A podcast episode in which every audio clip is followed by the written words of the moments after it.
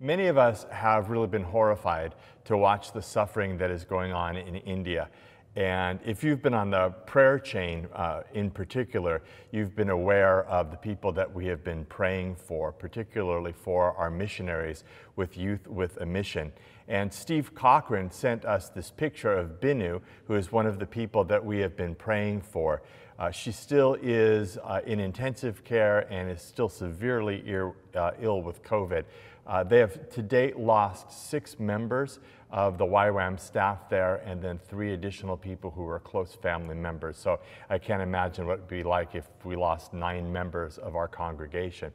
But because of the generosity of people in our church, we were able to send $10,000 out of our benevolence fund, and the mission involvement team was able to redirect about $3,500 from their missions giving to go to Youth with a Mission in India to help with hospital bills and to care for people and some other things that will address the COVID need there.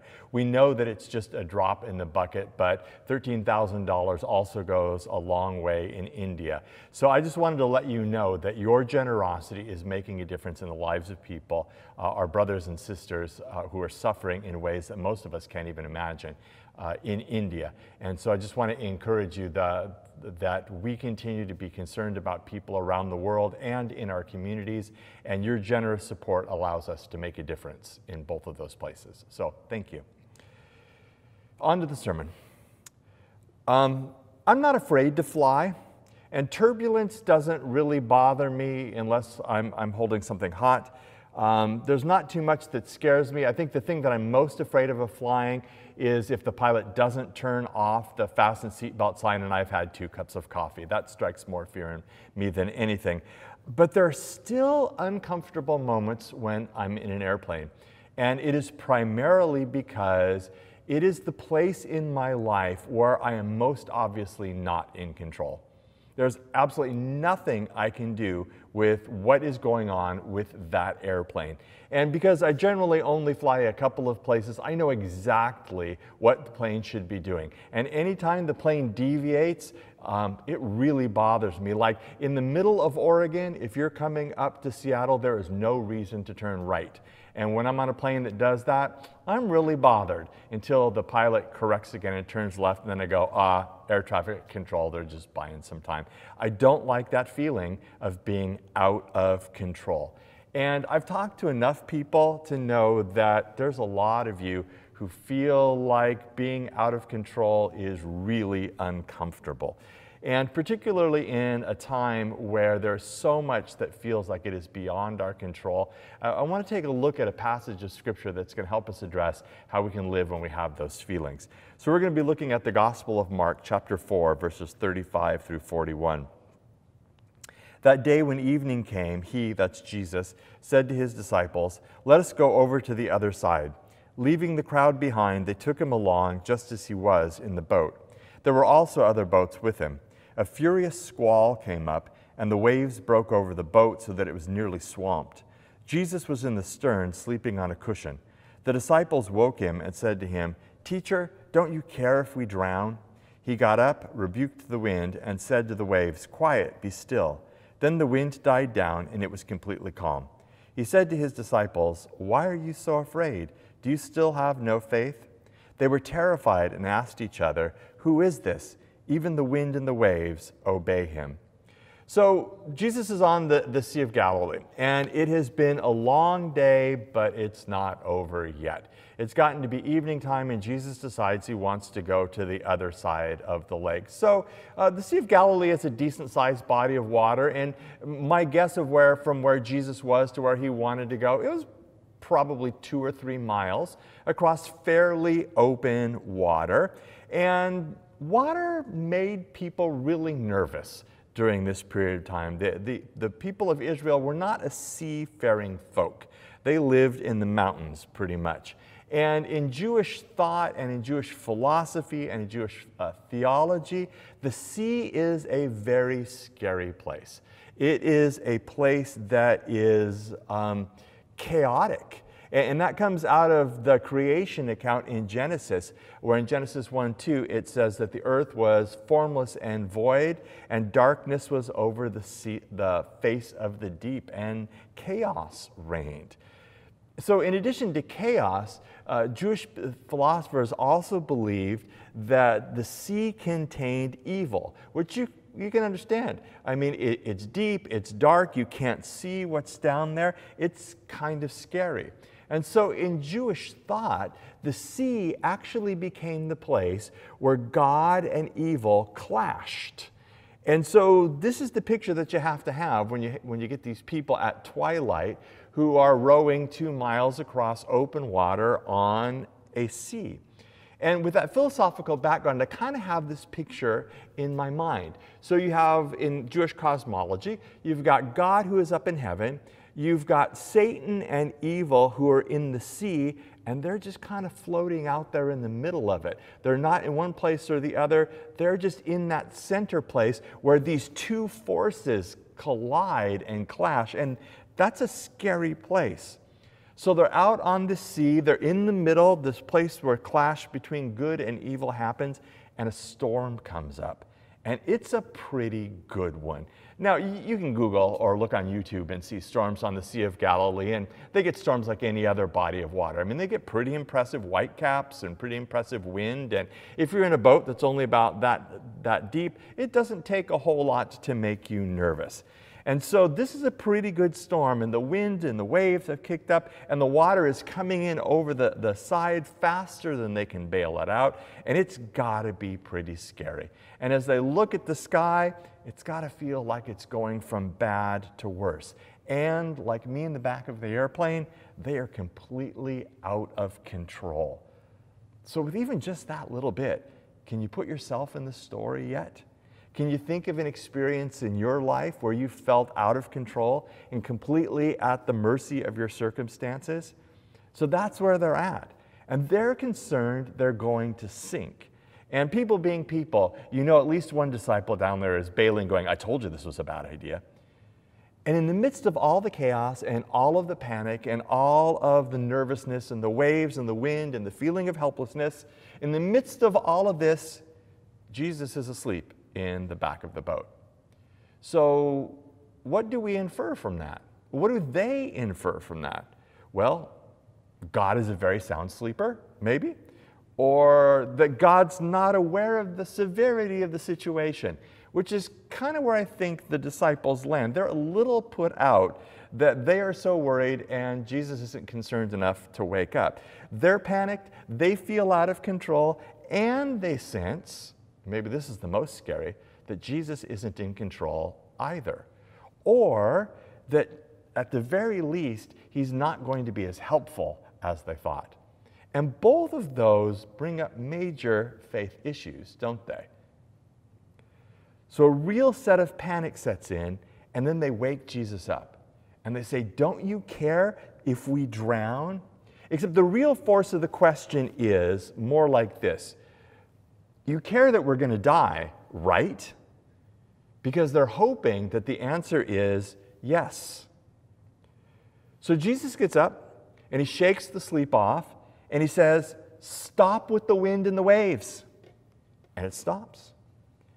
And I really, really want to believe that Jesus, in all of his compassion, in all of his care, in all of his graciousness, looks at this group that probably looks like drowned rats and responds with gentleness and clutches them in with a huge comforting bear hug and says, it's gonna be okay. But that's not what the text says. The text records that Jesus says something like, you're kidding me, right? Because there are other pieces of information that they needed to take into account. First of all, they were out on the water because Jesus told them to go. Jesus had a plan for where they were going. Jesus was with them. They've walked with Jesus. They've seen who Jesus is. They've seen what Jesus does. Jesus provided other people. Mark makes a note that there were other boats with them in addition to the people that were in the same boat they were, although they couldn't see it at the time, apparently. All they could see was their own predicament. And all they could feel, even though they had seen all these things, was that they weren't in control anymore. So they panicked, and they let fear get the best of them, and maybe even anger. So let's put ourselves in the story now. I don't know about you, but right now, this is a great metaphor for my life.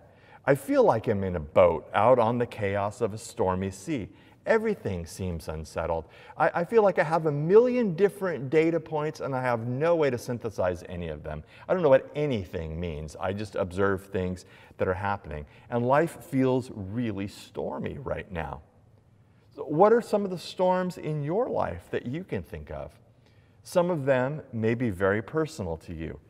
There may be the storm of a health problem, or a relationship crisis, or a major decision that needs to be made that doesn't seem to have an obvious best choice. Or maybe the storms in your life are storms in our nation, or storms in the world, and I'll let you name what those storms might be. I know that one of my storms certainly would be Christians who can't seem to be able to have loving, grace-filled conversations, let alone relationships with people who differ from them politically. And in so many of those areas where we feel that we're in these storms, it feels like we have no control. And that's disconcerting. And part of the problem when we feel that we're out of control is that we have a tendency to respond poorly to that. Maybe we give up, or maybe we get angry. And those are never helpful responses. They create more problems than they solve. When was the last time you heard someone say, "I got really mad, and that solved all the problems"? Said no one ever. Or perhaps you just panic. I think about in literal storms, the windstorms that we get here, we have really tall fir trees that are about 20 feet from my house in the way that the prevailing wind blows. And sometimes if a big storm blows through in the middle of the night and my family is all upstairs close to these trees, it would not be helpful for me to run down the hallway yelling, "We'll all be killed." It's much more helpful if I go, "Hey, why don't we go sleep downstairs?" That's far more productive than me just reminding everyone we could die. But no matter what the storm is that you can identify in your life, like the disciples, we need to take some important additional pieces of information into account. God is with us, even when life gets tough, even when the storm rages around us. It should be noted that one of the main points of this story is that Jesus doesn't save us from storms. Jesus saves us in storms. Do you believe that? God has a plan and a purpose for our lives. We talked about that a couple of weeks ago. And if you don't know anything else in particular, start with loving God with your heart, mind, soul, and strength, and loving the people who are around you. And that's a pretty good approximation of what God's plan and purpose is for you. God gives us the gift of other people. There are people in the boat with them. There are people in the boat with us. There have been a lot of people who are going through crises in the last couple of weeks, and I've talked with a number of people who are going through storms, and to a person, they said some variation of, "We are so glad for the people in the church that have come alongside. It means the world. We are never alone." There are so many ways that God provides for us in the middle of our storms. And it's really easy to look at the disciples and their lack of understanding and their lack of faith. We see Jesus demonstrating his power in their lives and they don't get it. We're like, how can they miss that? But I wonder if anyone would look at our lives and our struggles of faith and think, with all the ways that God has demonstrated his faithfulness and his presence with them, how come they still don't get it? Over and over again in his gospel, this is pretty much a theme. Mark is in one way or another going to ask, will your fear turn to faith? Will you be able to see who Jesus is in your life? Will you see Jesus for what he's doing? So in the midst of the storm, they wake Jesus up and they ask him if he's noticed that they're all about to die. Jesus speaks to the storm and it quiets down.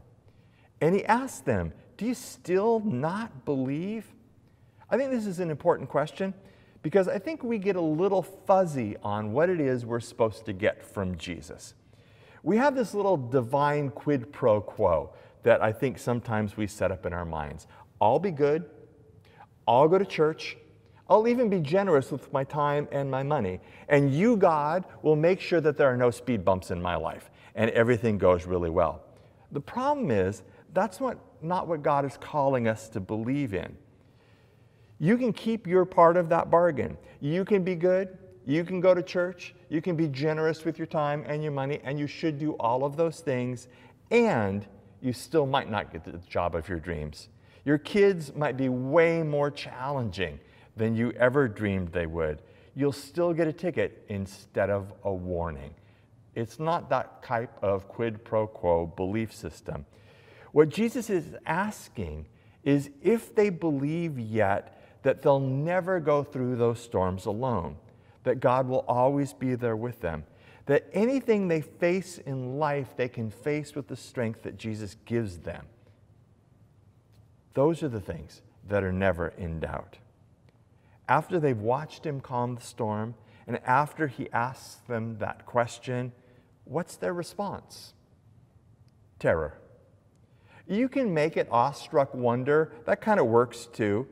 But it's basically this sense of, we may have underestimated who we're dealing with here, and we need to figure this thing out. But even if you go with awestruck wonder, you can't get away from a certain underlying sense of a bit of fear, as in, what is going on here? This isn't just anyone we're dealing with. There's something much bigger than we thought that's going on. And at some levels, that's really exciting that we're part of a bigger story. Paul Achtemeyer, who wrote a very good commentary on this, said, "The subduing of the sea and the wind was not merely a demonstration of power. It's an epiphany through which Jesus is revealed as Savior." This whole story is an epiphany. It's an insight. It's a showing of a deep reality, because Jesus does what only the God who created the sea could do. He calms it. And if he can do that, he can help you ride out the storms of your life. But there's another level. To go back to where we started, remember, the sea is where evil lives. The miracle is not so much about nature and Jesus being able to calm a storm as it is about Satan and the power of evil in our world. Jesus just showed his disciples that evil and chaos and Satan can and will be defeated. Jesus has just given them and us a little taste of what it will look like when the reign and rule of evil and death and Satan is broken. I mean, if you fast forward to the end of scriptures in John's vision in Revelation, when there is a new heaven and a new earth, there is no more sea, no more evil, no more storms, no more chaos. Now, to be sure, we are still in a world of storms and chaos where the power of evil is manifest multiple times each day. And there will be times when it looks like the other side is winning and the people of God are losing. And can we be clear that the enemy here is Satan, not people that we don't agree with? And there will be times where we feel like we are being overwhelmed. But in the midst of the storm, Jesus announces that God is still on the throne. I think there's a general application for us as a congregation too. I have heard this line before, and I saw it again this week. The safest place for ships is in the harbor, but that is not why ships are built. It will always be safer for us to stay in a very controlled environment. Every time we launch out, we will at some level lose control and be out where there could be storms and scary stuff. I love what Paul says in 2 Corinthians chapter 4. We are hard pressed on every side, but not crushed, perplexed, but not in despair, persecuted, but not abandoned, struck down, but not destroyed. In the midst of the storm, we can ride it out with Jesus. There are two final points that I want to make before I get to the questions. One is that ultimately, I only have control over one thing. The thing that I have control over is how I'm going to respond to the situations in my life. And I always have the opportunity to take a step of faith or to do things that are non-productive. I have control over how I'm going to respond. Nobody else can control that. And sometimes it's the only thing I can control. The other thing is that I think we all need to figure out a way where we can increase our confidence in God's plan, where we can remind ourselves better of God's presence. And I heard this really great trick, and I thought, that's brilliant.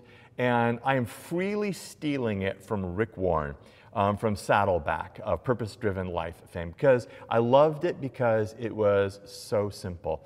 Because lots of times our faith, our understanding of the circumstances around us, how we're riding out the storms, depends on the input that we're giving, the input that we're getting from people, from news, from whatever. And I heard Rick on a podcast the other day talking about this thing that he called God's Word First Word, God's Word Last Word. And I've been trying this, and I really like how it sets me up. If you've got something else you're doing, that's great. But if you aren't doing anything, try this. Rick is like, let's stay away from our phones, so find a Bible, a physical thing. Some of you will remember them. And he's like, put it on your nightstand and leave it open, because an open Bible is easier to interact with than a closed one.